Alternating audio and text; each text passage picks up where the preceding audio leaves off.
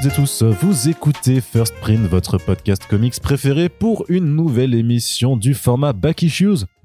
C'est votre format de revue de bande dessinée, tout simplement. Ça faisait longtemps qu'on ne vous avait pas proposé une émission de la sorte. Ça veut pas dire qu'on n'a pas lu de BD depuis quelques mois, mais simplement qu'on n'a pas trouvé le temps de vous faire des chroniques. Or, bonne résolution pour 2023 on va en faire, vous inquiétez pas, il y en aura beaucoup puisqu'il y a plein de belles choses qui sortent chez nos éditeurs. Donc là, on va vous faire un premier back issues de 2023 avec des titres qui sont sortis plus ou moins récemment, il y a des sorties très récentes, il y a des, des sorties pardon beaucoup moins récentes et chose exceptionnelle, on profite pour ce numéro d'avoir l'ami Antoine Boudet avec nous. Bonjour Antoine. Bonsoir les amis voilà, qui a un faux accent du sud, puisque c'est un peu la tradition dans ce podcast, je crois. Mais donc euh, Antoine que vous reconnaissez, puisqu'il avait fait avec nous le euh, long euh, podcast thématique sur Ed Brubaker, et ça tombe bien puisqu'il y a un truc de Brubaker dans la liste des albums à chroniquer. Avec nous également, bien entendu, Corentin? Oui. Ça va? Oui. Ah voilà, Corentin qui est la fatigue, voilà. petit coup, un petit coup de fatigue. Voilà, qui est dans au bout de sa vie pour ne pas changer. Et moi-même, Arnaud, votre host euh, préféré. Ça va? Ça va très bien, merci. Ok. Eh bien, sans plus tarder, nous allons commencer par une sortie avec Ed Brubaker et Marcos Martin. Ça s'appelle Friday. Ça n'a rien à voir avec la chanson de Rebecca Black. J'espère que vous l'avez. Attention. Friday. Elle est technique, elle est technique. Donc un titre qui est sorti sur le panel Syndicate aux États-Unis, qui a eu droit à son édition physique chez Image et qui nous arrive, surprise, non pas chez Delcourt, mais chez Glénat. Donc pas chez Glénat Comics, c'est du hors collection puisque le label Glénat Comics techniquement n'existe plus vraiment. On attend de voir si euh, des suites de séries arrivent en reprenant cette nomenclature. Mais donc voilà, vous le savez, il y a quand même des comics qui continuent de sortir chez Glénat, comme Adventure Man de euh, Matt Fraction et euh, de... Euh, ah, comment il s'appelle Terry Dunson merci.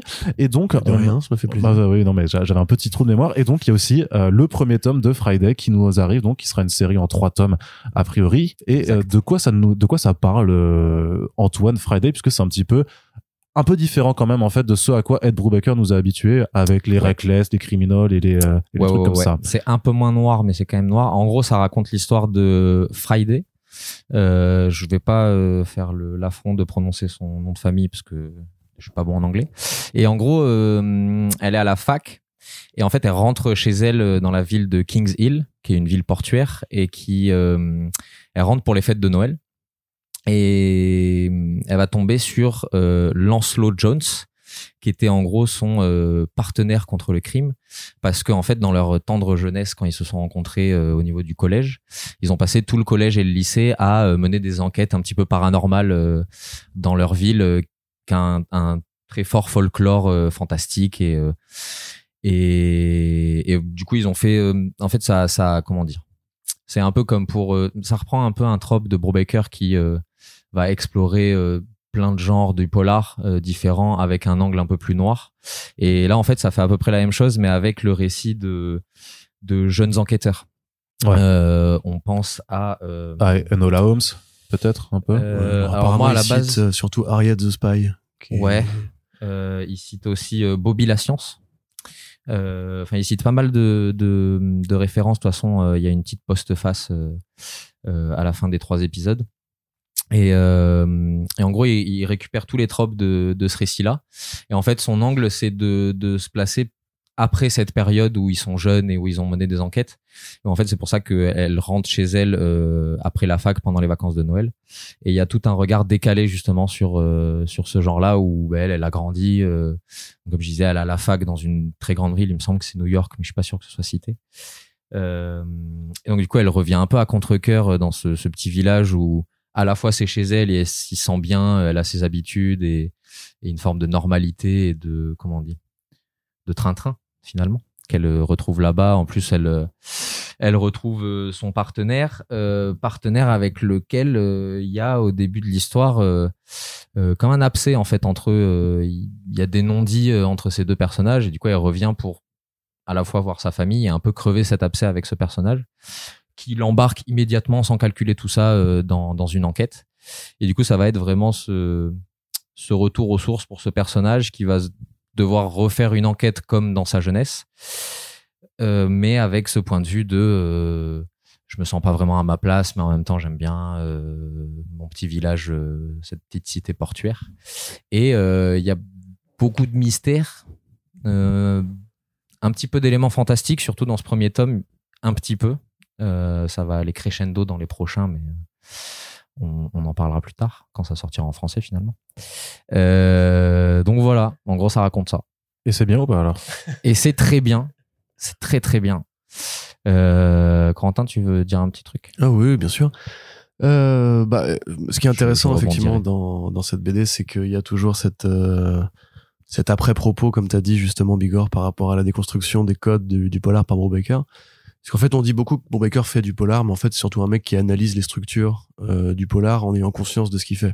C'est quand vous voyez Reckless, par exemple, il y a un propos politique sur la, fin de la génération des hippies, les mecs des années 80, etc., qui embarque beaucoup de codes qu'on a déjà vus, mais c'est fait exprès, tu vois, c'est un hommage à une littérature qu'il a beaucoup digéré, consommé, et qu'il essaie de refaire en changeant quelques éléments. Euh, un peu pareil, tu vois, comme pour Bad Weekend, où il te fait un, polar sur le monde des comics, tu vois, alors que lui est un auteur de comics, donc il peut se mettre en abîme, parler de l'histoire de l'édition, etc. Donc là, en fait, il va prendre les, les bouquins de sa jeunesse, en fait, quand il était gamin, et qu'à la fois il consommait de la grande littérature hardboiled, du cinéma de gangster et, euh, et d'aventure aussi. Et justement des trucs comme Harriet the Spy, donc le nom de l'héroïne, comme tu l'as dit, c'est Friday Fitzhugh, euh, qui est le nom en fait de l'écrivaine qui a créé le personnage de Harriet the Spy. Alors on en avait déjà parlé dans différents podcasts. Moi, je suis pas du tout un expert de des romans young adult, mais bon, quand on était en primaire ou au collège, on a tous lu un bouquin ou un mhm. gamin mène une enquête. Ouais, nous c'était le club des cinq, quoi. Ouais. Alors Dieu, j'ai pas lu par exemple, enfin j'ai pas lu ou vu ça, par exemple. Mais donc voilà, c'est exactement ce truc-là. Et comme pareil, toujours avec Brubaker, il y a ce rapport à l'adolescence et au passage à l'âge adulte qui pour lui a été une période un peu compliquée parce que la drogue, parce qu'il a frôlé la prison, et parce que bah, devenir adulte, ça a été un truc assez pénible pour lui. Là, c'est pareil, on a une, une, héroïne qui change de ville, mm. euh, qui s'installe dans un nouvel environnement, comme lui, qui était un, un, un army brat, comme on dit aux, États-Unis, donc un enfant de soldat qui bouge de ville en ville et qui a du mal à s'implanter. T'as ce côté solitaire, t'as ce côté euh, un rapport un peu compliqué aux galipettes, enfin à l'amour en général, et qui passe par une sexualité qui est euh, montrée, tu vois, c'est pas un truc qui lui fait peur. Donc euh, il y a un souffle, il y a un style. Moi, ce que j'aime beaucoup surtout, c'est l'alliance avec Marcos Martin, mm. parce que euh, on l'avait déjà dit au podcast Brubaker que ça manquait un peu de variété, parce que même si on adore le trio de Brubaker et des Phillips, c'est vrai que la période Steve Epting peut manquer, par exemple, ou la période où il allait voir Michael Lark ou enfin d'autres trucs comme ça. Là, on est vraiment dans quelque chose qui ne ressemble à aucune autre BD de Brubaker, parce que mm. Marcus Martin, c'est un artiste virtuose, donc c'est celui qui a créé Panel Syndicate, la plateforme, euh, qu'il a lancé avec les deux projets, premiers projets de Brian Kevogan, qui étaient Barrière et euh, Private Eye. Private Eye, ouais. Qui était un putain de chef-d'œuvre aussi. Euh, là, voilà, on a cette esthétique qui fait très Nouvelle-Angleterre, qui fait très euh, petite ville enneigée, qui fait très euh, ouais vieille Amérique, tu vois, à la fois Archie Comics un petit peu aussi, à la fois un peu Hilda aussi quelque part tout est coloré, tout est beau, tout est, tu, tu sens, t'entends le beau, le bruit des arbres, tu vois, voilà, c'est exactement ça. Et tu fais des doubles pages hein, vraiment euh, avec un style d'illustration de, roman, quoi, on va dire, euh, qui sont super jolis. Et pareil, d'ailleurs, on voit des fausses couvertures d'aventures qu'elle a menées avec Lancelot, enfin avec Lancelot. Euh, donc ouais, c'est plutôt pas mal. Moi, je regrette quand même que ce soit juste trois numéros pour un, un premier album, puisque après c'est comme ça qu'il l'a structuré visiblement, c'est qu'il est en trois actes et ça c'est le premier acte en trois numéros. Il y en aura neuf en VO et donc trois tomes en, en VF finalement. Et, euh, et là, c'est vraiment l'acte 1 où en fait c'est c'est une introduction. Alors ça peut être un défaut pour certains albums où tu lis l'album et puis à la fin t'es en mode ok ben en fait il me reste rien. Là quand même il y a plein d'éléments qui sont amenés à devenir très importants pour la suite. Je pense que ça va être intéressant de le relire. Euh, nous on a pu lire un petit peu la VO par exemple euh, là, avec ce qui est déjà sorti en VO, euh, la relecture du premier tome, il y a des éléments qui m'avaient totalement échappé, euh, notamment dès le début du premier chapitre. par contre, ce qui est intéressant, c'est qu'au final, le projet, c'est, il est presque à l'initiative de Marcus Martin. C'est Marcus Martin qui est venu voir Ed Brubaker en lui disant, mec, t'as pas un truc à me faire dessiner?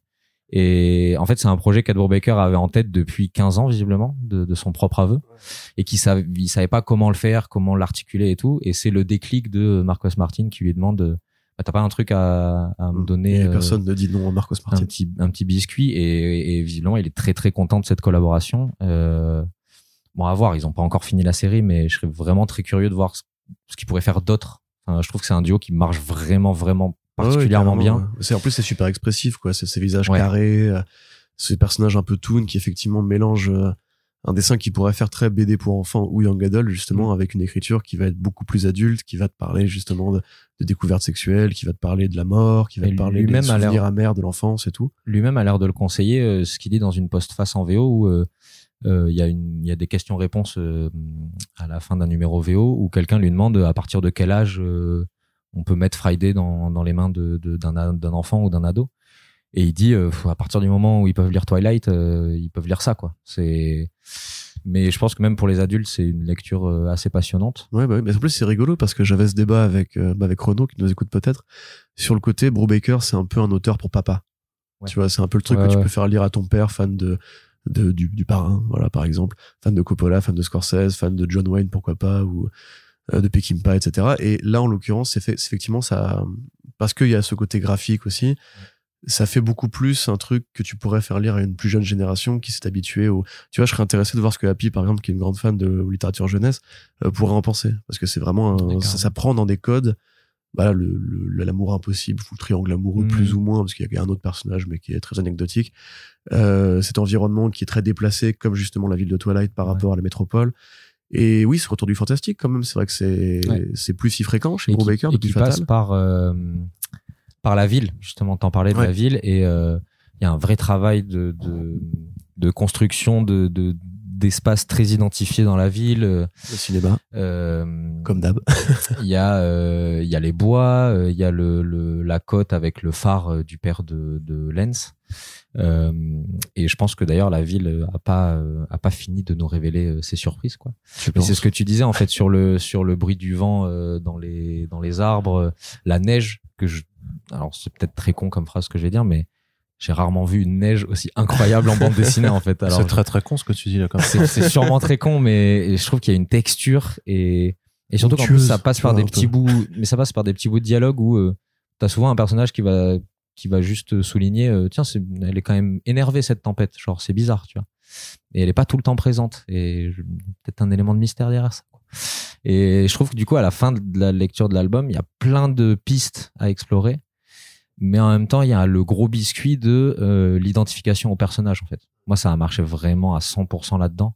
Euh, il me semble que dans Criminal par exemple là, il y a toujours une énorme voix off euh, une énorme narration avec Brubaker où euh, qui, qui est très souvent la première personne. Arrête-moi si je me trompe mais dans mon souvenir il y a beaucoup de ça dépend ça de première personne et tu sais de, de narrateurs un peu peu fiables dans le sens où ça, oui il, ça oui. il va exprimer ses sentiments directement. Là, il y a une une une, une voix à la troisième personne euh, qui permet en fait presque un truc omniscient où euh, tu vas avoir des plans sur son visage qui va passer d'un sourire à, un faciès beaucoup plus fermé et ça va passer par euh, ben, elle pensait à ça et maintenant elle pense à ça. euh, la vie c'est compliqué quoi. Mais euh, et non, c'est c'est excellent. Je pense que ce sera amené à être encore mieux avec le tome 2 et 3. Le tome 2 est prévu pour septembre, il me semble.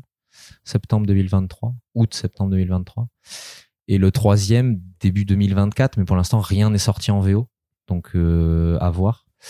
Euh, à noter, je le place ici, que effectivement, euh, à l'annonce du titre chez Glénat, euh, j'étais un peu inquiet. J'étais en mode même un peu protecteur euh, à me dire genre Mais, c'est mais pourquoi, mais pourquoi c'est pas chez Delcourt en fait euh, Delcourt il publiait de Brubaker, c'est pas normal. Et en fait l'édition est chamée. Ce qui parle comme ça quand on n'est pas en podcast en fait. Ouais. c'est c'est voix ma, entendu. ma vraie voix. Là je fais le, je fais le crooner un peu mais et en fait non l'édition est mortelle. Euh, le papier est, est- est très joli et de qualité finalement. Bah, là moi je suis pas d'accord. Je peux si tu me permets de jump in. Je te permets pas mais vas-y. D'accord. Désolé.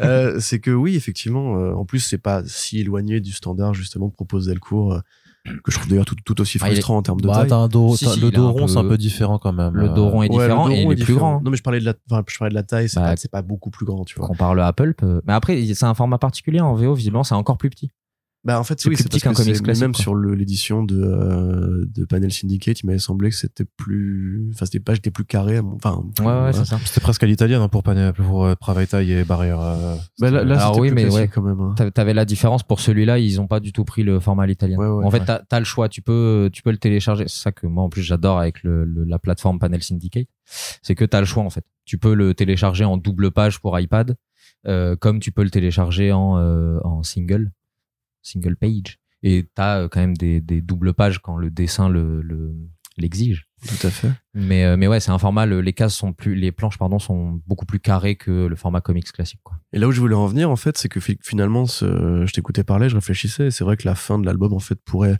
parce que c'est quand même assez court, à ces trois numéros, pourrait passer, en fait, pour une sorte de fin d'album de franco-belge, tu sais, où, en fait, t'as le tome 1 qui est vraiment juste une grande Mmh. introduction, présenter les personnages, le, l'amorce du mystère, etc., ce qui est rarement le cas dans les criminels, justement, où un tome égale une aventure complète. Mhm. Euh, et que du coup, je trouve ça frustrant d'avoir ça au format comics en fait, comme ça pourrait être un produit d'appel à un, lectorat plus jeune ou peut-être plus féminin Ah, ou tu l'aurais presque vu dans un vu plus grand. format. euh, Ouais, je l'aurais vu plus grand, tu vois, parce que c'est quand même 19 euros, tu vois. Et il faut y aller, il faut motiver. après- euh, Après, c'est pas des issues, euh, c'est pas de la pagination Oui, oui, euh, classique, c'est 24, pas du euh, bien 24, sûr, c'est du euh, 30. Et il y a même presque, il y a des numéros qui font 34, il y en a qui font 40. Ouais. Mais en le relisant, comme j'étais étonné justement de, parce qu'en fait, Oui, parce que c'est du 19 euros, mais pour 120 pages, c'est ça Ouais, reste c'est ça, un, c'est c'est ça, un c'est standard. C'est hein. quand tu le lis en VO, en fait, t'as le, le réflexe d'aller après le numéro 3 parce que justement, c'est un peu là que tout commence au niveau de l'amorce de l'intrigue. Et donc, moi, en fait, comme pour Delcourt, si vous m'écoutez, euh, ami Delcourien, euh, je veux du Brubaker en grande taille et j'en ai ras le cul des petits euh, albums. Voilà.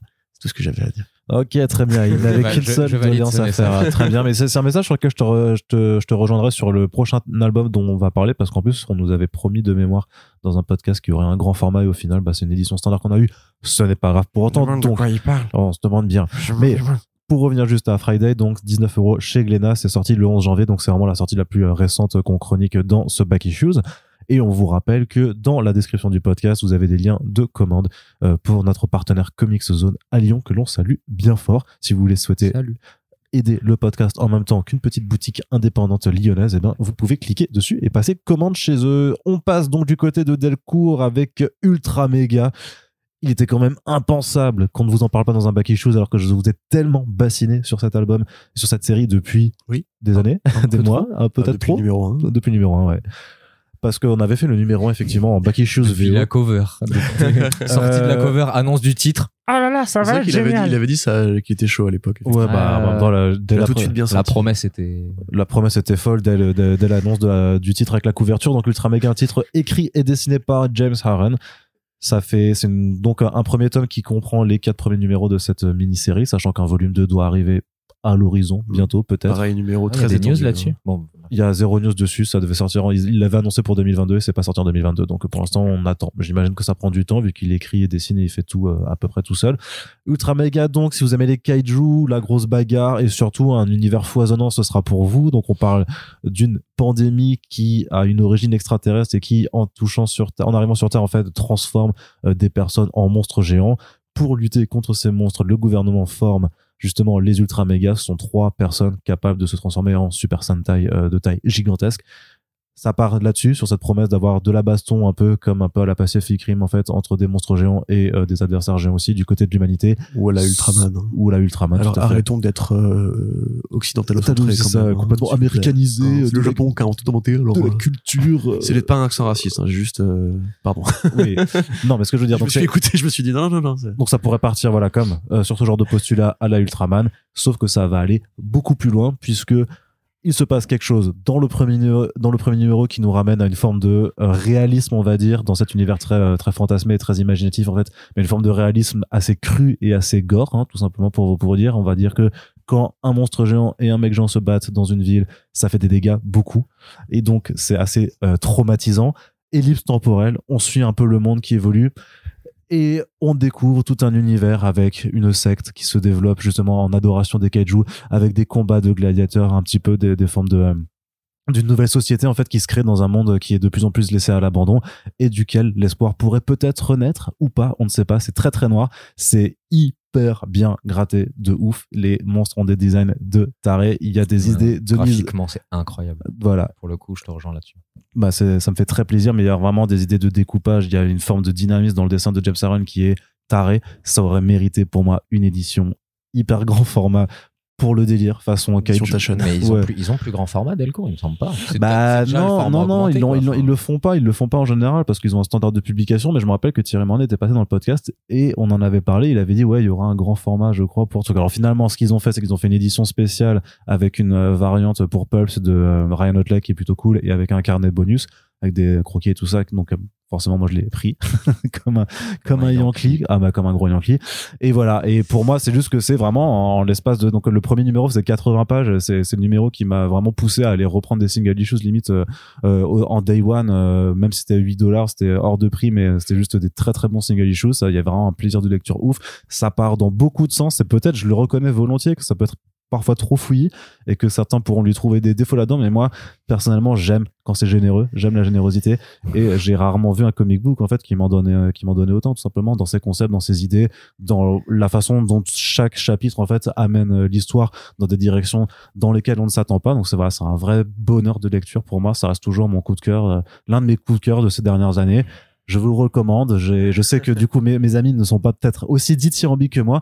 Non, en Mais- plus, t'as pré-shot tous les, tous les Ouais, défauts qu'on pourrait lui, hein. lui- lui faire. Ouais, mais en même temps, à t'écouter, à t'écouter, je suis d'accord, j'ai presque envie de le lire, quoi. Mais. Tu l'as lu Bah, tu l'as Mais lu je quand l'ai même. lu. Oui. Mais de le relire, pardon. Mais tu sais, en mode euh, auditeur, genre, wow, parce que toi t'as pas aimé, toi t'as pas aimé quelque chose alors. C'est pas que j'ai pas aimé, c'est que. Allez, tu vas partir de ce podcast immédiatement. C'est que, mais en fait, t'as fait, t'as cité la, la référence euh, euh, que j'avais un peu en tête en le lisant, qui était Pacific Rim, Ouais. euh, qui est peut-être un, faut peut-être pas partir avec ça en tête, parce que effectivement, c'est beaucoup plus sombre. Bah j'ai dit que c'était le postulat de départ, mais justement que ça partait beaucoup plus loin après. Et effectivement, ça part plus loin, ça part dans un délire très post-apo.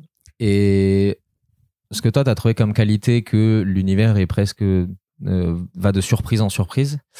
Moi, j'y ai vu un petit défaut d'écriture dans justement la construction de cet univers en fait. Je me rappelle avoir fini l'album, je je comprenais pas vraiment les tenants et aboutissants de l'univers en fait. Je trouvais que ça allait des fois trop vite sur certains euh, trucs de, de world building. Et alors du coup, ça laisse la place à des claques euh, visuelles incroyables. Enfin, pour le coup, euh, James Harren, si vous avez lu Rumble, si vous avez lu même ces épisodes de BPRD qui, je trouve, dans une période du BPRD où ça ronronne un peu, euh, sort un peu de, de, de l'ordinaire et amène un vrai dynamisme euh, aux scènes de combat. Là, c'est du porn de ça. Enfin, effectivement, les, les scènes de combat, elles sont terribles. J'ai été au début très surpris du, de la noirceur qu'il y avait parce qu'en fait, effectivement, je partais sur le, le postulat de Pacific Rim où Pacific Rim, quand il chope un bateau et qu'il le met dans la gueule du kaiju, je, je suis un supporter de foot en fait. Je suis en mode let's go. Là, chaque patate, tu te dis oh mais l'humanité, elle va pas, elle va pas s'en sortir en fait. Et du coup, il y avait un peu une énergie où ça a pas matché quand, quand je l'ai lu. Alors comme je vous disais euh, en off, euh, je le relirai et sûrement qu'il y a des trucs qui prendront un petit peu plus de sens et tout. Mais je me rappelle avoir être resté sur ma faim et m'être dit ah l'univers est moins intéressant que ce à quoi je m'attendais. C'est le mec, il a un repas étoilé et il reste sur sa faim, quoi. Vraiment. euh, C'est n'importe quoi, c'est n'importe Mais quoi. c'est peut-être parce suis, que euh, je- je non, mais je, je, je, je, je suis en désaccord total avec toi. Pour Moi, le je veux bien dire que c'est peut-être un- une question d'attente aussi. C'est qu'en fait, tu nous as tellement hypé sur ce titre que je dis juste au lecteur avant de lancer dedans, Ouais, mais je pense que, je pense que ça joue. ouais. peut-être baisser vos attentes en mode attention, il y a peut-être des trucs que vous allez pas aimer. Et en le lisant, ça se trouve, ça va être en mode C'est oh, là c'est là qu'on va faire euh, thèse, antithèse, synthèse. C'est que, euh, tu vois, moi justement, quand on avait lu le premier numéro, donc Arnaud qui était euh, motivé et tout, moi je l'ai lu, je trouvais ça très bien. Mais je voyais un peu comme pour Big Girls, euh, le côté ce type n'est pas scénariste et en fait ça se voit. Du coup c'est un peu le bordel, ça, ça évoque plein de trucs Big super Girls intéressants. Par moins, Oh euh, putain, souhaite merde. moins euh, révolutionner son Oui, univers à chaque Bien épisode. sûr, on est d'accord. Mais par contre, il y a quand Ouais. même ce côté, il y a plein de pistes qui sont lancées et qui n'aboutissent pas parce que le, le gars, au départ, c'est un dessinateur qui veut se faire plaisir. Donc, il va créer un setting qui est intéressant, mais le but pour lui, c'est d'abord de dessiner et de dessiner le truc qu'il a envie de dessiner. Mhm. Donc, il va pas attendre qu'un scénariste lui propose de faire un comics avec des monstres géants. Il va le créer. Et partant de là, il trouve des idées qui sont super intéressantes, comme par exemple l'allégorie du kaiju comme un cancer, euh, la maladie qui se déclare chez les gens, le relationnel. En plus, qu'on parle de Pacific Rim, c'est quand même très différent. C'est des robots dans Pacific Rim. Là, c'est des corps gigantesques Ouais, d'humains, en ça fait. se rapproche plus d'ultra. Et effectivement, il y a justement, comme tu l'as dit, la variante de Hotley qui nous rappelle qu'il y a quand même une grosse inspiration invincible. Parce que tu disais réaliste, quand même. Enfin- Au niveau de la violence, c'est pas réaliste, c'est exagérément violent. Enfin, C'est- ouais, voilà. d'accord. ouais. Non, mais dans, dans, dans cet aspect-là où la violence est réelle. Ouais. Tu vois ce que je veux Oui, dire c'est en, puis on piétine des yeux de kaiju à coups de pied, tu vois, là, Voilà. pour le coup. Et vraiment. et ça, moi, ça m'a fait kiffer. Donc, quand on est le premier numéro, en fait, je me suis dit, oui, bon, c'est imparfait au niveau de l'écriture, mais par contre, c'est du, enfin, c'est un caprice du dessinateur. Et donc, après, quand t'évolues dans l'univers, tu, tu pioches ces éléments que t'as envie de piocher, et t'attends la prochaine scène de baston, tout en comprenant, en fait, que c'est un objet qui est bizarre. Que c'est quand même un objet qui est bizarre, tu vois. C'est, pour le coup, Invincible, c'est très, c'est très quadrillé. T'as un scénariste qui a un plan, il te fait un twist, puis il te fait un arc suivant, etc.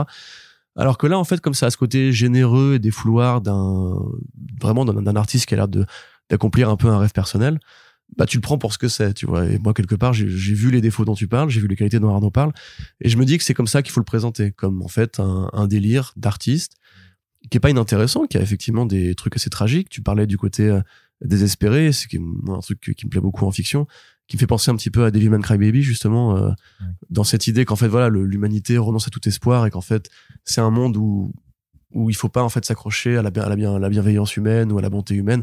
Les humains vont se bouffer entre eux si jamais euh, il y a moyen d'échapper à, la fatalité. Pareil sur les morts que provoquent les kaiju, parce que il y a une scène qui est géniale dans le Colisée, par exemple, où euh, euh, bah, sans spoiler, du coup il y a des petits kaiju en fait. Et pour se donner l'impression d'être des, géants, en fait, ils refont des petites villes, des fausses villes, dans lesquelles Oui. ils affrontent des humains qui sont à taille humaine. Et du coup, ça c'est aussi une sorte de dommage méta volontaire ou involontaire aux vraies productions de Tsuburaya avec euh, des mecs en costume qui jouent Godzilla et, Mm. et qui se tabassent avec des, des monstres, tu vois. Ça, c'est super, c'est super futé. Et juste après, il tord le coup à ça en faisant une vraie scène de meurtre qui va être à la fois dégueulasse et à la fois super, euh, bah, pour les mecs qui ont un esprit tordu comme Arnaud, euh, super récompensante parce que la, la mort aussi, c'est un, c'est un, c'est un gadget, tu vois, c'est un outil qui Ouais. sert à faire plaisir, à, à distraire et compagnie.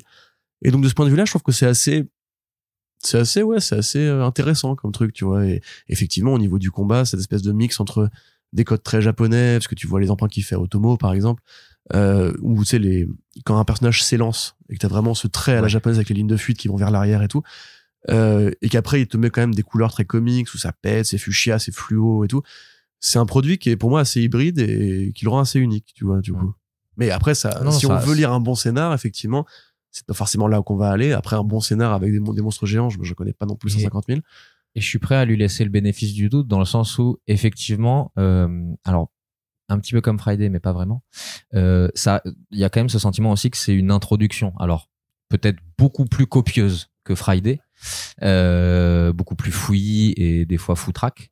Mais euh, bah, moi, la fin de l'album, me, c'est là où Bah, peut-être elle ça m'a laissé sur la fin. truc, C'est mais que, pas- elle te relance complètement le truc parce que oui, mais elle peut-être relance et du coup, t'es en mode, bah, bah, on attend la suite. hein, Je de toute veux façon. la suite, oui, mais en ça, fait. mais et ça du coup, je moi, lui laisse le bénéfice du doute de la suite peut peut-être éclairer des éléments où on est passé super vite dans la construction de l'univers et revenir dessus pour euh, développer, euh, euh, tu vois, plus. Bah, c'est surtout qu'elle t'amène à, elle t'amène à, rede- à, à revoir en fait l'un des paradigmes qu'on te présentait dès le départ en te disant mais en fait ce que tu penses être depuis le début n'est pas forcément voilà n'est pas forcément ce que ce que tu croyais. Et ça bah faut voir après comment Aren le développera mais euh, enfin ça ça fait quand même une forme de fin effectivement un petit peu en cliffhanger qui pourrait paraître facile mais qui moi je trouve est, euh, donne vraiment l'idée aussi de dire parce que c'est du comics indépendant c'est dur d'accrocher avec des comics indépendants euh, surtout quand c'est des, des titres aussi atypiques. Et pour moi c'est une vraie réussite aussi de vouloir réussir à t'accrocher comme ça. Et, et ce que je disais avant c'est juste que bah, maintenant la suite elle se fait attendre de façon un petit peu cruelle quand même puisque le titre devait revenir en 2022 euh, en VO et ça n'a pas été le cas. Donc j'espère que, que Aaron euh, est Mais toujours je euh, crois avoir lu un truc là-dessus, euh, peut-être en post-face ou en interview ou quoi, où le gars avait dit justement j'ai un peu tout mis dans, le- dans le premier numéro parce que j'avais peur que ça ne marche pas et qu'il y aurait Mhm. pas de suite. Et peut-être que ça, ce côté un peu reboot de l'univers à chaque numéro, enfin c'est pas exactement ça, mais non ce côté on pose des règles Mhm. différentes euh, et on va essayer de faire un truc qui cadre bien et qui clôt, qui clôt bien le premier arc. Peut-être que justement c'était dans le doute que ça ne marche pas et qu'il Ouais. pourrait pas ensuite, euh, Ouais. qu'il voulait pas finir sur un cliff de fin, tu et vois. peut-être que ce sera plus cadré dans, le- dans ce cas vu qu'avec la suite il sera assuré d'avoir une partie du lectorat qui le suit si Oh, vous êtes fan, elle est euh, annoncée, elle est sûre. que- Oui, oui, ça a été annoncé, oui, ça a été annoncé chez Image Ça, et tout c'est ça. marché, euh. Si vous êtes fan comme moi de Gantz ou de Terraform Mars et que vous aimez bien voir des humains se massacrer par des créatures absurdes, euh, c'est typiquement, ou si vous avez des potes dans ce cas-là, c'est typiquement ça qu'il faut leur offrir. Parce que c'est exactement ce genre Ouais. d'humour euh, bien, bien vénère et bien très gratos. aussi. euh, ouais. Ça, c'est très Ah oui, oui, oui. désespéré. Bah, bah, quand le mec se détransforme et qu'il a sa grosse tête, Ouais, ouais, tu ouais, vois, ouais, c'est genre d'idée vraiment absurde. Ouais, euh. des, des bonnes scènes. Très bien, donc voilà, bah, de toute façon, moi je reste sur, le fait que pour moi c'est un immanquable, clairement c'est un truc à lire. Et euh, pour le coup, c'est 19,99€, donc c'est 20 balles pour euh, 216 pages. Donc euh, là, on est quand même sur un très bon rapport euh, quantité-prix euh, chez Delcourt. On continue avec du grand format pour Une soif légitime de vengeance, un titre qui nous est paru euh, dans le grand format Urban de chez Urban Comics. C'est un titre qui est écrit par un certain Rick Remender et qui est dessiné par André Lima Aruro. Et c'est un polar coréen, en fait, tout simplement. euh, C'est la réponse de Rick Remender à pas la mode, mais l'afflux en fait de, de polars coréens qui ont été importés euh, aux États-Unis depuis quelques années, de Bong Joon et tout. Et de Kim Ji-woon aussi, parce qu'il y a quand même beaucoup de Bittersweet Life, en tout cas dans le début de cette histoire.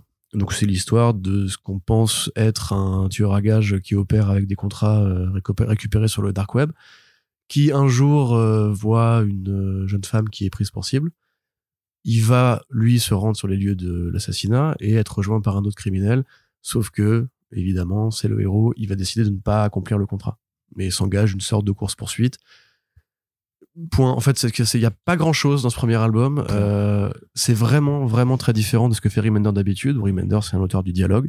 C'est un auteur qui, en fait, pareil, un petit peu comme Brubaker, met beaucoup de lui-même dans ce qu'il écrit d'habitude. Quand vous voyez, par exemple, Lowe, il avait dit que c'était sa thérapeute qui lui disait euh, essaie de voir le monde sous un angle plus positif Mm. et donne-toi ce challenge t'écris une BD t'es auteur bien BD réussi.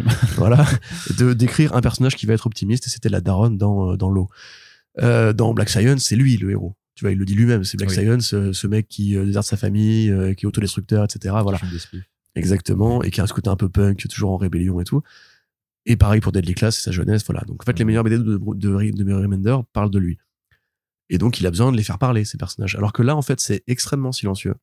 C'est extrêmement contemplatif. C'est la challenge, hein. c'est le cinéma Mhm. coréen et pas forcément un cinéma de, de, de, de bavardeur, quoi. Il y a aussi un côté, les ambiances, euh, le- on prend le temps de, ri- de, de respirer, de vivre. Là, il y a cette scène où il va voir sa mère à la, à, à l'hosto, euh, enfin à la maison de retraite. Mm. Et tu vois, voilà, c'est typ- c'est typiquement une scène que tu verrais bien au cinéma, tu vois, pour humaniser le héros et tout. Le problème, c'est que, bon, déjà, le scénario est, hum, bah, du coup, évoque des référents qu'on a déjà vus euh, ou, ou lus ailleurs. C'est très, euh, c'est très court parce que ça se lit super vite, de facto. Il y a un propos sur les 1%, euh, les sectes sexuels de Jeffrey Epstein et compagnie, mais qui est pareil suggéré parce que c'est pas dit en fait, c'est c'est montré. Et en fait, c'est vraiment cette BD, c'est du show, c'est du show don't tell, vraiment. C'est genre Ouais. euh, tout est montré, tout est sous-entendu par les décors, par la promenade du héros dans dans les cases, etc. Euh, c'est même parfois assez assez économe en, en effet de, de lettrage pour les, les bruitages et tout. Et en même temps, bah, moi, j'ai pas reconnu le, Brubaker- le Remender que j'aime. Tu vois, c'est j'aime bien justement le Remender du world building, de de ce côté un peu autodestructeur, de ce côté humour à froid, de ce côté humour noir aussi, et super généreux, le jaillissement qu'il pouvait y avoir dans euh, Black Science, le côté très punk, années 80, école d'assassins, manga de Deadly Class. Là, je pense que c'est un bon titre, hein, il a pas de défaut plastique majeur, par le fait Ah bah, que c'est ça, c'est très court. Plastiquement, c'est même Plastiquement, joli. Oui, oui, j'ai pas encore parlé du dessin, bien sûr, ouais. mais, euh, mais voilà, après, euh, je sais pas si ce sera un Remender dont on, souviendra encore dans 5 ans, tu vois. Non, peut-être le problème, c'est que juste, justement, parce que tu parlais, on parle de, de cinéma, le mot est revenu plusieurs fois, mais parce que justement, c'est l'approche qu'il a, euh, André Limaroro, sur ce projet-là, c'est que c'est des, c'est du cinéma, techniquement Je pense que même dessiné. Remender, il l'a. Parce que il me semble que le personnage principal est inspiré d'un acteur. Euh, oui, c'est, euh, Ma Dong Sok. Ma Dong Sok, quoi, clairement. Ouais, euh, Benedict et- Wong aussi, quand même, hein, il y a une petite ressemblance. Ouais, t'as- t'as- Ouais, je pensais plus à lui, Ouais, ouais. à Benedict. Wong. En fait, Ouais. Madong Song, c'est donc euh, le mec qui joue Gilgamesh dans Eternals et qui fait, euh, c'est quoi, c'est Crazy City, euh, The Rush, je sais plus. Enfin, tu sais, c'est une espèce de série de films où il joue d'un flic super vénère qui met des patates et tout. Et là, il y a pareil, il y a vraiment ce côté, ouais, euh, toute façon, le côté tueur à gage qui défend une victime et qui se bat en, en Valka, enfin, c'est un truc qu'on a déjà vu dans bien un million de films. C'est ça, mais comme, comme disait euh, Bigor en, Antoine en, en off, euh, juste avant d'enregistrer le podcast, qui avait un côté un peu, c'est comme du Millard, en fait. C'est-à-dire que ça, c'est un pitch qui clairement sert de, de proposition de film, en fait. Et là, t'as déjà un film, en fait, euh, déjà fait. Mais pas, mais, mais je trouve que moi, c'est à l'inverse parce que je pense pas que ça ait vocation, justement, d'être adapté. Je trouve que, Je comme, le présentait, comme le présentait Corentin au début, ouais, de, de dire que c'est une réponse au, que c'est vraiment juste Remender qui se dit, vas-y, j'ai bien envie de me faire mon propre polar un peu coréen comme ça, euh, en comics. Et si j'essayais de le faire, et ça, et à mon sens, ça fonctionne parce que ça a la sécheresse, on va dire, enfin le côté très sec euh, de, ce, de ce type de polar où ça s'envoie des pains dans la gueule, ça se tire dessus, ça vraiment ça se tabasse. Moi je trouve que justement on perd pas trop de temps en fait. Alors oui, la lecture devient rapide de fait, mais aussi euh, je veux dire euh, des films d'action, des actionneurs machin où tu vas, enfin The Raid. Pour moi The Raid, tu vois, Oui, tu vas tu vas pas tu vas pour, la, mise en scène, tu vas pour la mise en scène, tu vas pas forcément pour l'histoire parce que l'histoire c'est un groupe de, de paramilitaires qui se retrouvent dans un dans un building et qui vont devoir survivre pendant deux heures en se battant avec avec leurs poings quoi. Euh, là pour moi c'est pas c'est ouais c'est enfin la soif légitime de vengeance donc une histoire de vengeance assez simple c'est qui qui tient sur sur très, très peu de lignes. Mm. Par contre, ce qui euh, détonne, c'est ouais, c'est la mise en scène, c'est le dessin, c'est le, le découpage euh, de Haruo qui est qui est beaucoup trop fort. Enfin, ça fait partie d'un de ces artistes. Euh, voilà, euh, vous savez qu'on les aime avec ce genre de traits, mais si on vous dit Frank Whiteley, ce genre de choses là, pour moi, ça s'en rapproche quand même. Euh, faut savoir que euh, André Limaroro, beaucoup. il est en train de faire un autre truc avec Brian Bendis euh, qui est pas encore sorti en VF, dont il faudra qu'on vous parle un jour, mais qui est, généreux. qui est incroyable de design de- et de, de dessin. Donc voilà, le type est beaucoup trop fort. Et je trouve que là-dedans, vraiment, il y a d'un point de vue purement juste euh, séquentiellement narratif, je trouve ça vraiment vraiment mortel. Alors je conçois s'il n'y a pas grand chose à dire peut-être, on va dire, mais parfois c'est pas ce genre d'expérience-là. Et c'est pour ça que là, pour le coup, le fait de le faire en grand format, j'aurais envie de dire que c'est plutôt que c'était plutôt bien pensé parce qu'effectivement, par contre, sur un petit album.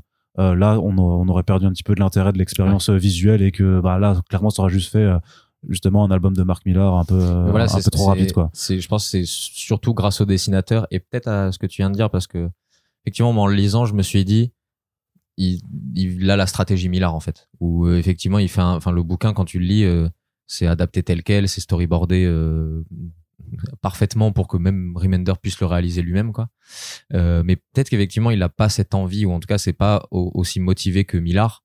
Ou pour le coup, moi, c'est toutes les dernières BD de, de Marc Millard me sont tombées des mains à cause de ça à cause du fait de tu, tu vois le- l'espèce de pitch au producteur et t'es en mode oui mais peut-être fais-moi une BD avant de penser à l'adaptation là où euh, cette BD marche bien tout en étant très silencieuse effectivement parce que euh, peut-être qu'il se fait plaisir sans même penser au fait que ça va pouvoir être adapté alors que je mets peut-être pas ma main à couper parce que j'y tiens je pense que ça va être adapté ça va être le premier truc adapté de, de Remender quoi parce que ça fait plusieurs trucs qu'il a je crois en projet Ouais, d'adaptation et Mais par contre, il avait dit aussi sur les, réseaux. Qu'il avait Remender a déjà été euh, adapté hein, techniquement.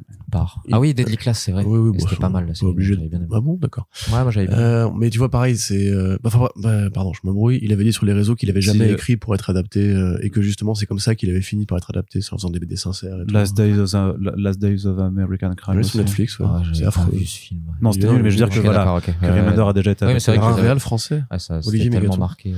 Mais enfin, je vois ce que vous voulez dire tous les deux, mais euh, peut-être qu'il me manque en fait, parce que tu parlais de The Red, The Red, tu retiens quand même les scènes de baston. Mm.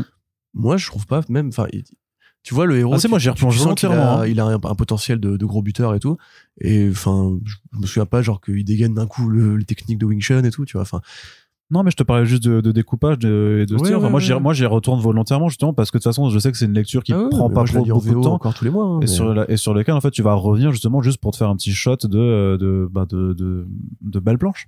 en Bien fait. sûr, ouais. mais je pense que je serais plus euh, intéressé par les Sacrificers où il revient à du world building et tout. Mm. Que là, à mon avis, c'est vraiment, bah, encore une Non, fois, mais après, c'est un caprice personnel de. euh, On sera d'accord pour dire que c'est pas du tout le meilleur Rick Remender. Ah Il non, a non. fait des choses vachement plus importantes et vachement plus entraînantes.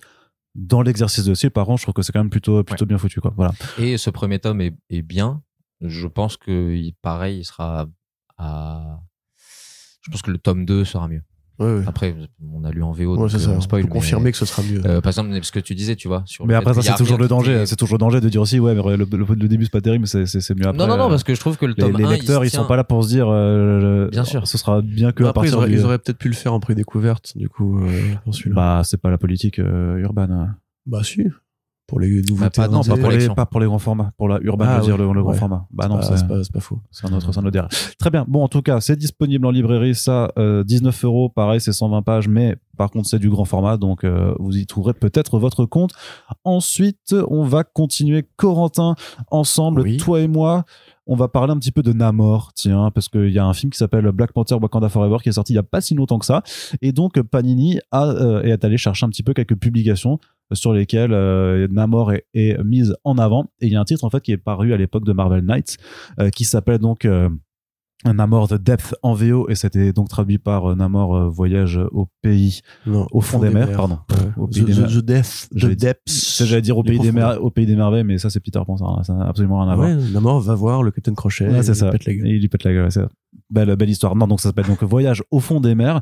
Euh, donc c'est écrit par Peter Milligan et c'est illustré par euh, le génial artiste peintre Ezat Ribic, euh, croate, donc à qui on doit les Thor de Jason Aaron, à qui on doit le Silver Surfer Requiem, à qui l'on doit également la mini-série Loki, effectivement de Robert Roddy. Enfin voilà, un artiste qui est généralement très bien mis en avant par Panini parce que en fait ses travaux chez Marvel bah, sont très appréciés, très reconnus, ce que Ouais. hérite. Je veux pas vous refaire le descriptif, je sais pas, mais héritage de Frazetta, Voilà. tout ça, voilà. Il fait aussi les Eternals de Kieran Gillen qui voilà, est très, les, très chouette. les couvertures de la série Conan le barbare de Jason Aaron, inspirées par Frazetta. Évidemment. Donc voilà, un très bon artiste. Et alors, c'est un, et c'est un concept, voilà, si, euh, pour moi, ça fera, si vous écoutez un peu nos, nos podcasts de front page et tout ça, on vous a parlé ou de Baki Shoes VO, on vous a parlé un petit peu de Aquaman Andromeda qui était vraiment une forme d'histoire d'horreur dans un Génial. univers sous-marin.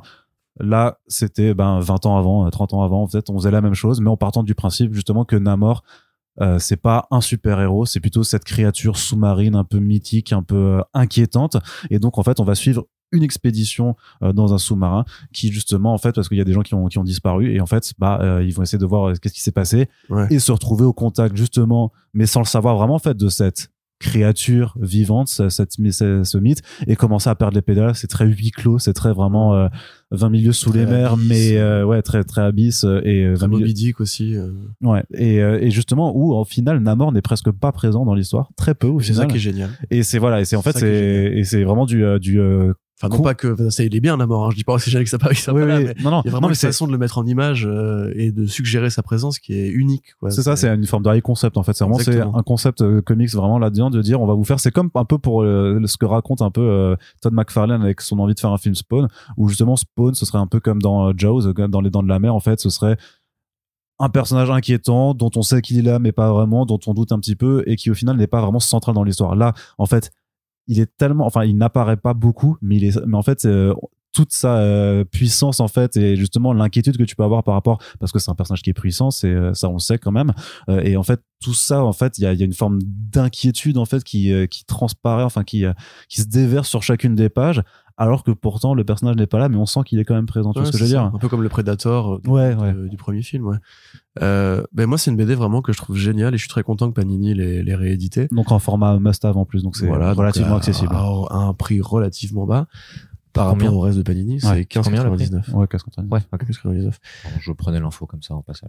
Et en fait, moi, je trouve ça génial parce que justement, ça nous rappelle que Marvel Knights a existé à une époque, Ouais. euh, préludant un peu de ce que sera devenu le DC Black Label, où pareil, je pourrais t'imaginer très facilement une histoire, une histoire de Batman dans ce style, où on pourrait suivre un criminel qui juste voit la créature Batman comme une- un monstre réel. C'est un peu le créature de la nuit quelque part enfin c'était abordé un petit peu dans le Batman créature Oui, de la nuit mais je voulais vraiment dire en mode Je un sais. mec qui est traqué et tout. ah ouais. Parce que là, donc, c'est un, c'est un mythbuster, comme on dit aux États-Unis, donc un mec qui est là pour démonter euh, des croyances populaires, qui donc bah, cherche le Yeti et s'aperçoit que le Yeti, bah, c'est juste un petit, euh, un petit singe euh, et qu'il n'y a pas en fait de, de vrai Yeti depuis le début de, l'humanité. Avec cette esthétique Lovecraftienne, presque mignolesque, pas au, en sens du style, mais au sens où euh, l'obscurité et, et le danger de l'inconnu et du mythe et du folklore euh, se matérialisent, voilà, et, et rentrent dans la dans l'esprit de, de l'humain.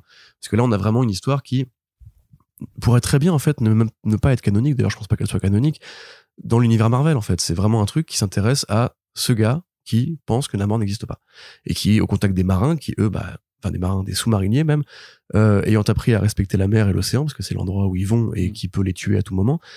Eux, bah, ont un respect de voilà de, de vrais navigateurs comme à l'ancienne quand les mecs balançaient des pièces dans, dans la mer pour payer leur tribut à David Jones et éviter les tempêtes.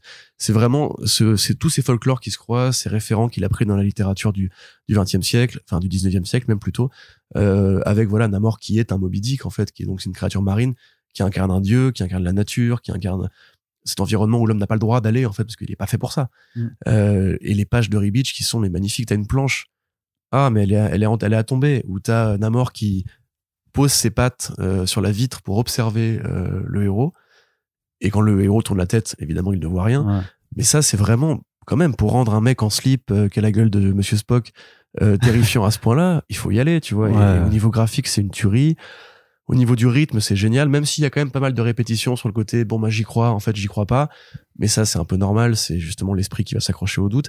Un petit défaut aussi, c'est qu'il y a une espèce d'élément de backstory sur le héros, euh, par rapport à, à une ex à lui, qui aurait avorté, voilà, qui est, qui est là pour nourrir un peu le personnage et son drame personnel c'est pas forcément très utile. On, aurait pu s'en passer, mais c'est pas très grave. Au pire, on n'aura pas la réponse là-dessus ou pas une, une réponse satisfaisante. Mais euh, non, c'est pas celle-là que je pensais, Bigor. Mais euh, Bigor qui feuillette Ouais. pendant que nous parlons. C'est magnifique. C'est magnifique. J'ai pas pu le lire, mais Tout à fait, c'est absolument magnifique. Et vraiment, voilà, enfin, comme on avait parlé pour Andromeda, si vous êtes fan euh, de 20 milieux sous les mers, si vous êtes fan de Moby Dick, si vous êtes fan de Abyss, parce que j'y tiens, Abyss, c'est vraiment un film où il y a des extraterrestres, oui, voilà, spoiler alerte, mais où c'est vraiment, en fait, ils en parlent au début, ils disent que quand on envoie des militaires sous la mer dans les bases de forage euh, très en profondeur, euh, il y a un syndrome qui se développe, un petit peu comme euh, les gens qui vont dans l'espace et qui sont pas formés, un syndrome d'isolement qui les rend fous. Et là, c'est vraiment ça, en fait. C'est un drame sur des humains qui vont s'ent- s'entre-dévorer parce qu'ils sont coupés de la civilisation et le vernis de l'humanité et l'éducation en fait s'écaille une fois que t'es dans un milieu qui peut à tout moment dégénérer. Euh, voilà, moi franchement, j'aurais aimé, mais limite une deuxième série dans ce goût-là ou une troisième série dans ce goût-là parce que je trouve ça vraiment brillant. Je trouve le concept parfait en tout point. Euh, ça nous rappelle quand même que Milligan est un, un grand nom hein, de l'écriture et associé à Harry Beach, euh, qui est malheureusement un peu trop rare à mon goût, dans la thématique de l'horreur en plus, marche super bien. Ouais, On pourrait faire des BD, euh, j'allais dire bon. Techniquement, ce serait des comics aliens, quoi, quelque part. Mais on pourrait faire des Ouais. comics avec des personnages extraterrestres de Marvel et les prendre de la même façon, tu Bah, vois. tu sais, un Venom, tu fais un alien avec Venom dans un vaisseau spatial. Voilà, bah c'est le film Life, hein, effectivement. Ouais. Mais donc oui, voilà, moi c'est vraiment une, euh, un vrai petit coup de cœur et je trouve ça bien plus intéressant que beaucoup d'aventures de Namor en comics où généralement cette, créa- cette création bizarre qui dit beaucoup de choses à la fois sur le mythe atlantéen, sur l'écologie.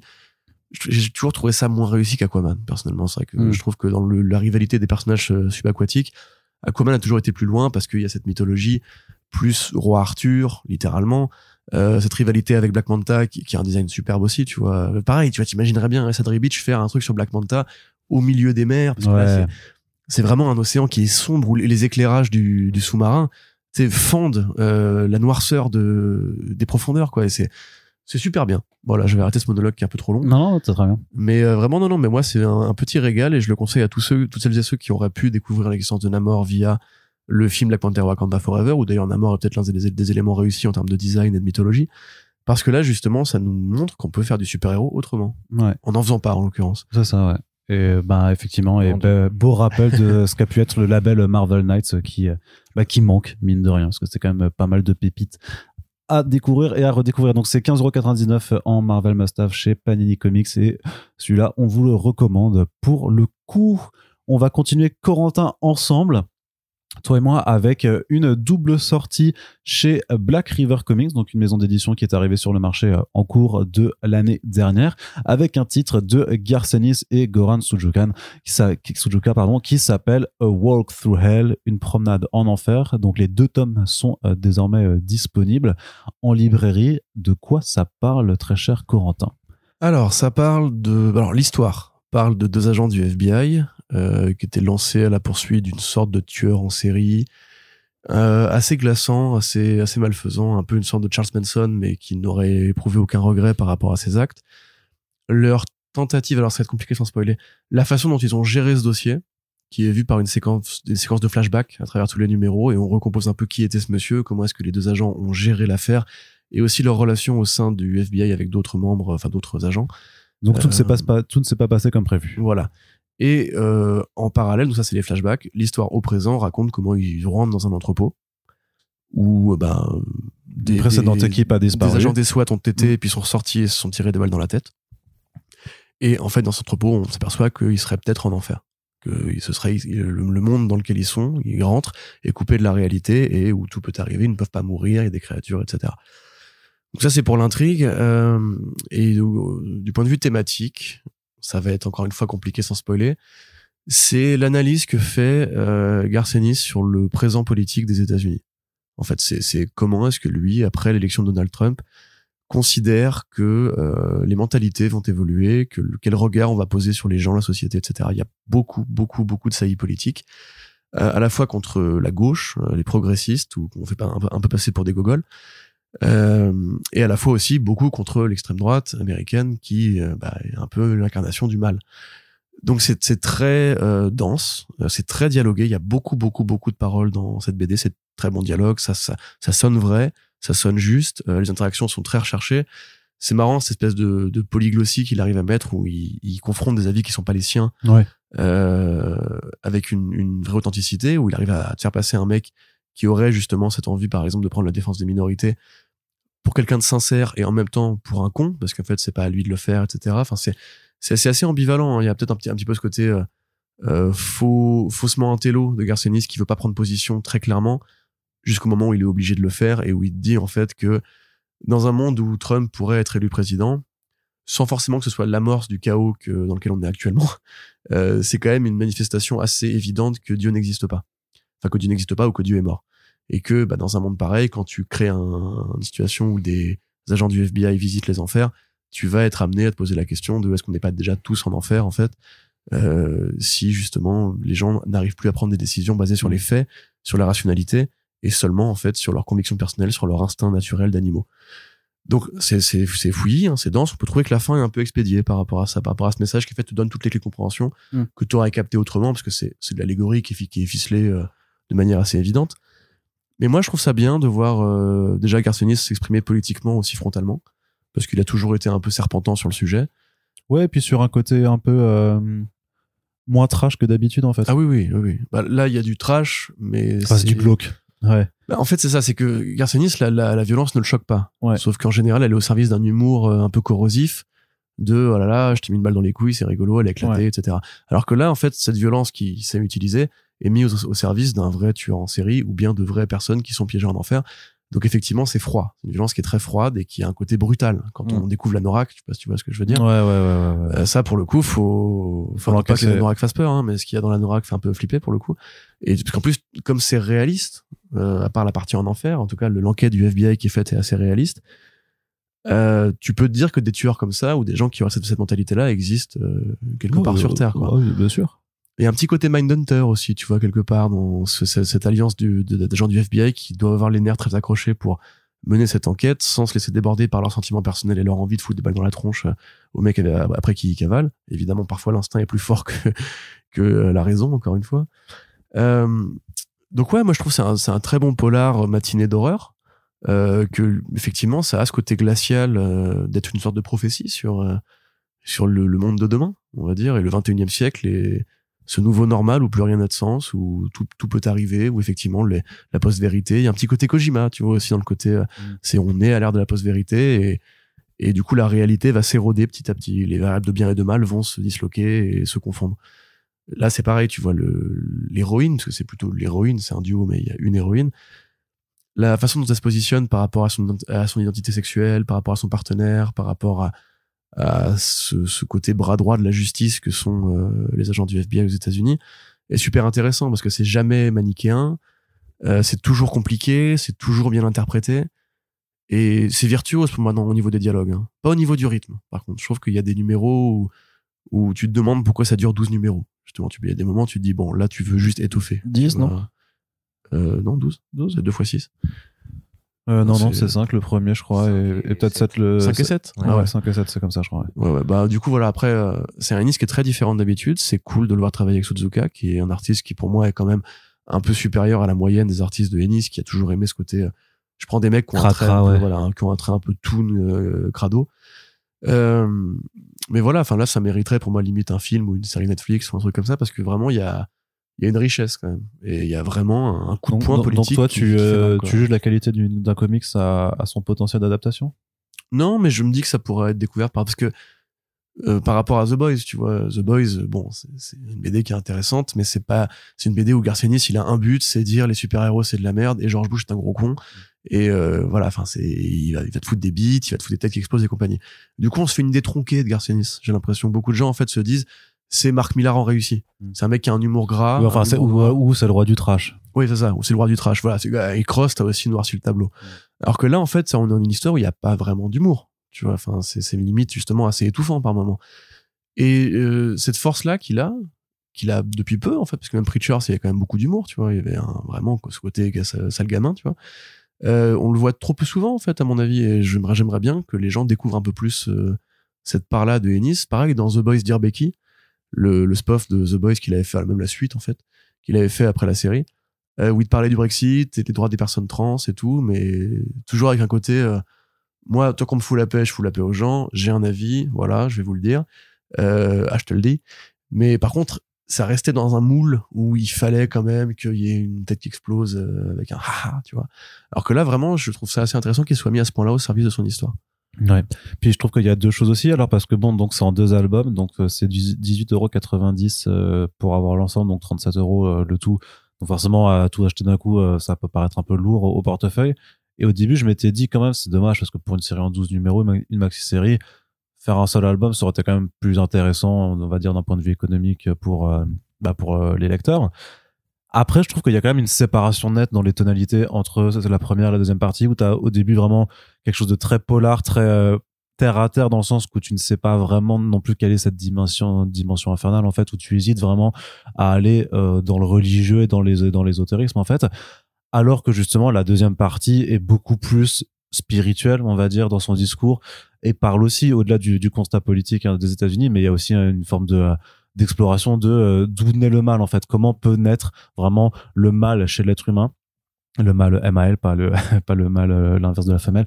Mais mais voilà vraiment cette, recherche en fait du en fait euh, qu'est-ce qui crée les monstres et sans aller dans le c'est la société qui crée nos propres monstres. Non c'est pas c'est pas aussi simple que ça c'est pas simpliste du tout. Mais vraiment de de, de t'as l'exploration justement de, de de ce personnage notamment avec les flashbacks donc de de tueurs en série qui est effectivement euh, terrifiant en fait vraiment et euh, quand on apprend aussi des choses dans son background il y a des passages qui sont vraiment enfin c'est âme sensible euh, s'abstenir hein, franchement c'est euh, voilà si vous êtes sensible sur certains sujets euh, voilà Alors là, c'est de la BD pour adultes. hein. Ouais, ouais, c'est c'est de la BD pour adultes. C'est c'est vrai que même graphiquement, Su- Suzuka, il a une façon parfois de dessiner des choses qui sont très simples à comprendre et qui arrivent à te à te ouais à te à te, à te pétrifier sans sans overdose en fait de violence ou de gore juste le principe il y a un, un concept en fait d'un mec qui essaye de se tirer euh, une balle dans la tête et qui peut pas mourir justement ouais, et qui continue continuellement continuellement à appuyer sur la gâchette pour pour se tirer des ballons et ça marche pas ça marche pas et c'est pas ultra gauche je sais pas quoi mais par contre t'as l'image enfin t'as l'imagerie la Ouais. façon dont c'est présenté avec les doutes qui tombent sur le sol de une à une un et sourire tout désespéré. et Ouais, ouais, c'est le ça. de crâne qui lui manque. euh, c'est ça et c'est et c'est juste super vraiment vraiment super fort et du coup, je pense que nous, c'est vrai que nous, on le chronique un peu euh, en retard parce que voilà, maintenant les deux tomes sont sortis, mais en fait, je trouve que ça fait du sens avec le recul d'avoir proposé ça en deux albums parce que t'as vraiment cette séparation un peu thématique, on va dire, qui, qui rend les choses. Après, c'est sûr que d'un point de vue économique, c'est moins intéressant, mais après, euh, j'ai envie de dire, vous pouvez prendre votre temps. Peut-être les demander en, en bibliothèque s'il y a des bibliothèques qui les ont prises ou simplement bah, voir s'il y a de l'occasion à la limite pour les payer un petit peu moins cher. Quoi. Marjorie Finnegan, c'est Black River aussi? Ce sera aussi, ouais. Deux tomes? Euh, non, je crois un seul. Un seul, c'est plus court, il me semble. Ouais, c'est plus court et c'est la même équipe la créative. même équipe, mais là, pour le euh, coup, c'est très léger. ouais, et ce sera, ce sera très différent. Là, on, sera plus dans. mais- Voilà, on en reparlera. C'est du Garcenis plus Ouais, euh, sale gosse. C'est euh, Doctor Who avec des blagues de cul, quoi. Voilà, très bien. Et des morts. Donc, c'est disponible chez Black River. Vous savez, c'est une maison d'édition qui fait pas mal de comics de licence qui nous nous intéresse pas énormément. Par contre, voilà, il y a quelques titres indés qui méritent le coup d'œil. C'était le cas pour Une étude en émeraude. C'est donc aussi le cas pour A Walk Through Hell. C'est disponible en librairie chez Black River. Et on va terminer, très chers amis, avec de la bande dessinée. Mais c'est pas du comics, comme dirait Corentin. Mais c'est pas grave parce qu'on va en parler quand même. Ça s'appelle Okahei. pas du comics. Ah bah oui, bah je sais bien. c'est du western. C'est du western. C'est du western, c'est du western, c'est très américain quand Bah, même. Lucky Luke aussi. hein. Parce que là, c'est du comics. Oh là là, mais oui, mais comics Lucky Luke. oui. Alors justement, par rapport à Lucky Luke, qui c'est qui dit depuis un an, faudrait qu'on fasse un truc avec Mathieu Bonhomme. Ouais, et qui c'est qui me dit non depuis un an? Non, je dis pas non. Je dis juste que j'ai pas le contact. Ok. C'est tout. Bonjour, Mathieu, si tu nous écoutes. Si vous avez le contact de Mathieu Bonhomme. Donc voilà, vous savez que à First Print, on suit les productions du label 119. Vous savez que c'est une BD de genre qui Ah bon. nous parle. Et donc, on a reçu Naïef déjà euh, lors de la sortie de l'album euh, en Super Friends, où il a un petit peu expliqué euh, toutes ces, euh, bah, toute l'aventure de cette grande BD, de ce grand western qui parle euh, ben, d'acculturation, en suivant donc le, le destin justement de George, un, un enfant, euh, c'est un Indien Lakota qui a été élevé à par, un- un- par, par des blancs en fait et qui est récupéré par un petit groupe d'individus qui est dans une quête de vengeance forcément parce que ça c'est la quête de la vengeance dans le western c'est un peu euh, un classique et qui va donc être pris euh, sous euh, sous l'aile en fait de, ce petit groupe d'indiens qui justement en fait essaie simplement de retrouver quelqu'un qui a qui a fait énormément de qui leur a fait énormément éno- énormément de tort sans jeu de mots.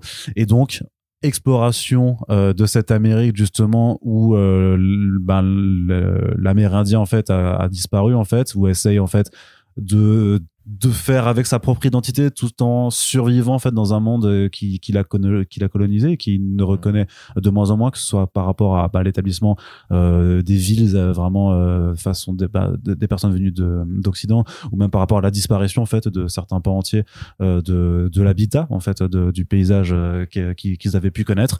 Et une histoire aussi c'est un western voilà brutal euh, tout simplement en fait euh, où ben les les gens toute personne rencontrée en fait euh, sur un chemin euh, dans, ce genre de western en fait peut se révéler être un danger mortel. Le loup euh, l'homme est un loup pour l'homme. Vous connaissez le classique. C'est d'un très grand format c'est un très grand album c'est incroyablement beau. Moi je l'avais déjà dit de façon Naïf dans le podcast vous en rappelez. Je trouve qu'il y a un jeu sur pourtant lui c'est le plus facile à faire il disait mais le jeu sur les lumières les éclairages les couleurs je trouve que c'est ah, bah, vraiment je trouve que c'est vraiment magnifique ah, de ouf. Je trouve qu'il y a voilà que l'histoire elle est dure parfois peut-être inutilement, enfin trop parfois, juste trop, euh, trop, euh, trop. Et pourtant j'adore les, les, les westerns ultra vénères. C'est ce que c'est ce que j'aime aussi. Donc euh, Tu l'as je- trouvé très dur? ah ouais, il y a non, il y a deux trois passages où j'ai fait ouais quand même putain c'est euh, Parce que- c'est chaud. Quand j'ai croisé Neyev, justement, à une dédicace, je lui en avais parlé. Alors pareil, est-ce que c'est une question d'attente? J'avais adoré Puta Madre, Ouais. qui est pour le coup scénarisé par Run. Ouais. Et à l'annonce de OKA et au début de la lecture, je m'attendais à vraiment un truc de vengeance énervé au plus haut point. Et en fait, c'est c'est ça offre beaucoup plus que ça. C'est-à-dire qu'effectivement, il y a des scènes, euh, c'est ce qu'il m'a répondu d'ailleurs quand je lui ai dit, oh, c'est moins vénère que Puta Madre, il m'a dit, bah, quand même, il y a quand même deux, trois scènes, et j'étais en mode, ouais, ouais, mais à la lecture, il y a vraiment, il y a cette histoire de vengeance. Euh, Il y a un truc que t'as pas précisé sur le, c'est le petit Georges, c'est ça qu'il s'appelle? Euh, il est élevé par des blancs, bourgeois, cathos. Donc il y a en plus un espèce de choc de culture où pendant tout le voyage, Protestant, s'il vous plaît, monsieur. protestant, pardon, excusez-moi. Tout de même, Euh, tout chrétien, de même. du coup? Non, Oui, c'est quoi chrétien. là C'est quoi Ouais, ouais, c'est ça voilà. que- qu'on lui reproche là, qu'il a perdu en fait euh, son sa culture et ses racines euh, amérindiennes. Et, euh, et en- Lakota. Et en fait, ce que j'ai finalement, ce que j'ai, ce qui m'a le plus marqué en, en finissant l'album et en le relisant, euh, c'est ces dialogues-là qui sont justement sur le, le- l'espèce de confrontation culturelle, euh, les échanges qu'ils ont, euh, qui sont presque plus plus bienveillants que ce que je pouvais m'attendre en fait, où vraiment il va presque le, petit à petit le prendre par la main, le, le Georges, et lui montrer genre oui, alors on, on, on t'a donné cette matrice euh, culturelle et euh, mythologique mais voilà d'où vient euh, le, le peuple dont on est issu, voilà ce qu'on a vécu et, et qui va amener à une conclusion que je trouve aussi triste que magnifique. Ouais. Euh, et moi, c'est cette envie de ce, ce, ce, tout ce voyage m'a justement donné envie de voyager quoi.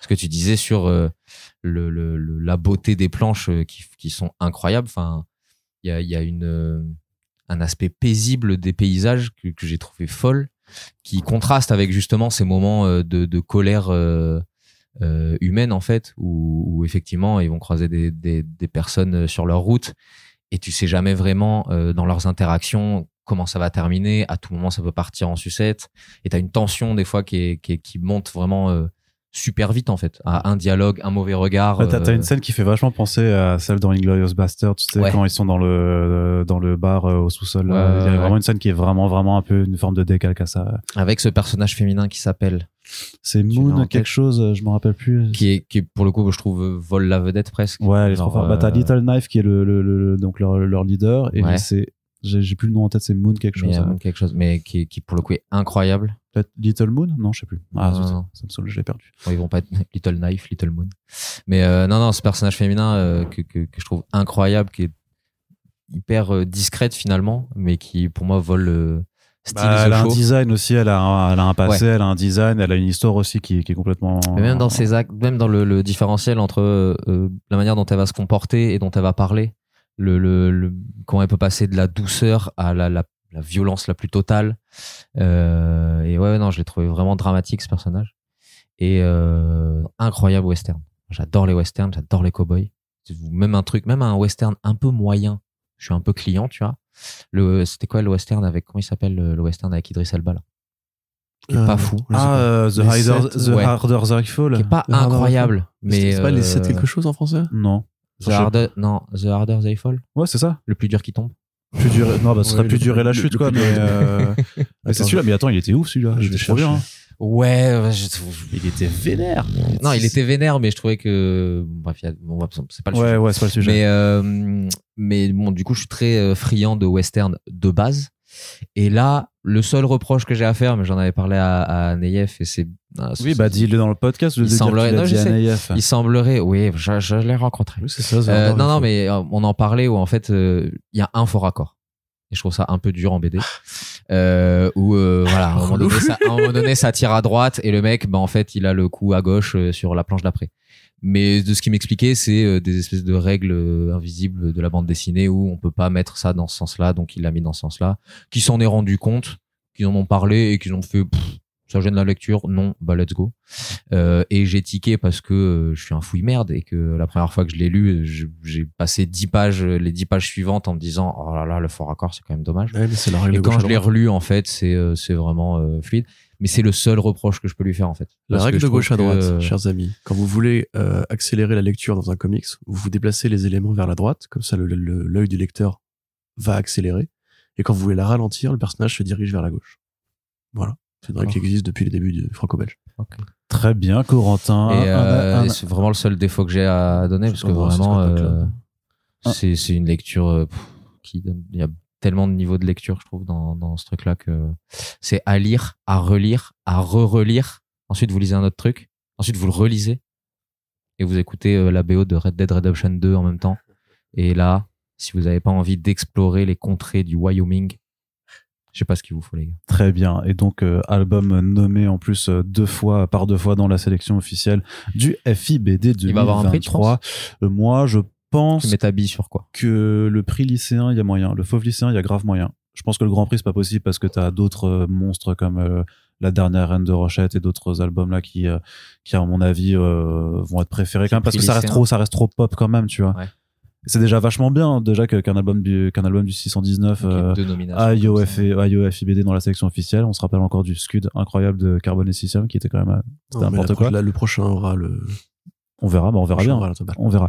Mais, euh, mais ce que je veux dire, c'est que voilà, c'est que même si euh, c'est pas aussi violent, c'est pas aussi vénère, aussi on va dire pop qu'un euh, qu'un Mutafukas par exemple, ça reste quand même dans un genre euh, qui qui pourrait être un peu méprisé. Et encore, j'ai envie de dire que Blueberry et tout ça, c'était des monuments de la bande dessinée, alors que c'était du western aussi, quoi. Donc euh, A priori- je pense pas que le western soit méprisé. non, pas plus que ça, mais je trouve, mais t'as quand même un aspect dans le dessin, de toute façon, vu que c'est un mélange de, des tons aussi quand même avec le, le dessin de Naïef qui, euh, qui, qui est ce qu'il est, quoi, qui a, qui a sa propre patte, sa propre. très animation. quoi. Ouais, qui- c'est ça qui est toujours dans, dans, dans ce qui a délire-là. vraiment évolué depuis Puta Madre. quoi. Parce que Puta Madre, je trouvais qu'il y avait un, un côté un peu brut.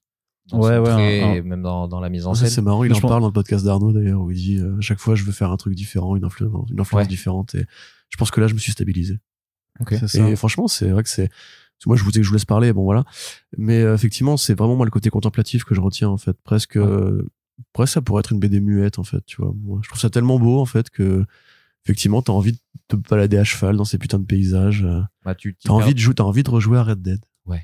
Mais par On contre, tous des fans de Red Dead. sans les dialogues, pour le coup, ça 619. pourrait marcher sans dialogue, mais tu perdrais, euh, je trouve, tout un niveau de lecture sur euh, le, le- Bah, sur le discours, euh, notamment ouais, le- parce que justement discours, dans, le- euh, dans Super Friends euh, qu'on avait fait, il expliquait en fait que ça par- qu'il pensait notamment à sa grand-mère en fait, parce qu'il a une, grand-mère en fait euh, qui était vietnamienne et que justement, euh, euh, enfin du coup, ça se voit pas du tout quand tu vois Neyef, euh, on, dit- on, lui- on le disait dans le podcast hein, que tu le devines pas forcément, mais que justement lui ça l'a ça l'a marqué en fait euh, à- une fois qu'elle avait disparu et du coup qui, qui, qui faisait des recherches sur sa propre culture, sur son propre passé en fait et que c'est quelque chose aussi qu'il voulait explorer. Enfin c'est des thématiques que tu comprends vachement en ayant ce genre de ce genre de petits éléments aussi sur sur l'auteur Ouais. qui se racontent en fait tout simplement bah, comme le font les trois quarts des auteurs de BD Mm. se racontent un petit peu dans euh, les histoires qu'ils mettent sur les planches et euh, bah, quand c'est fait avec euh, autant de maestrat surtout que voilà on l'a dit c'est un grand format euh, avec la, la qualité de fab donc euh, du 619 euh, grâce aux efforts de Yuck euh, à la prod et tout ça Et, Euh, le donc- rapport qualité-prix qui est. Oui, et puis pour le le coup, rap- je crois que dans la liste, c'est le imbattable en fait. oui oui ça non alors un Même en- battable même en c'est euh, hein. un battable c'est une bande dessinée de Pascal Jousselin c'est euh, rien à voir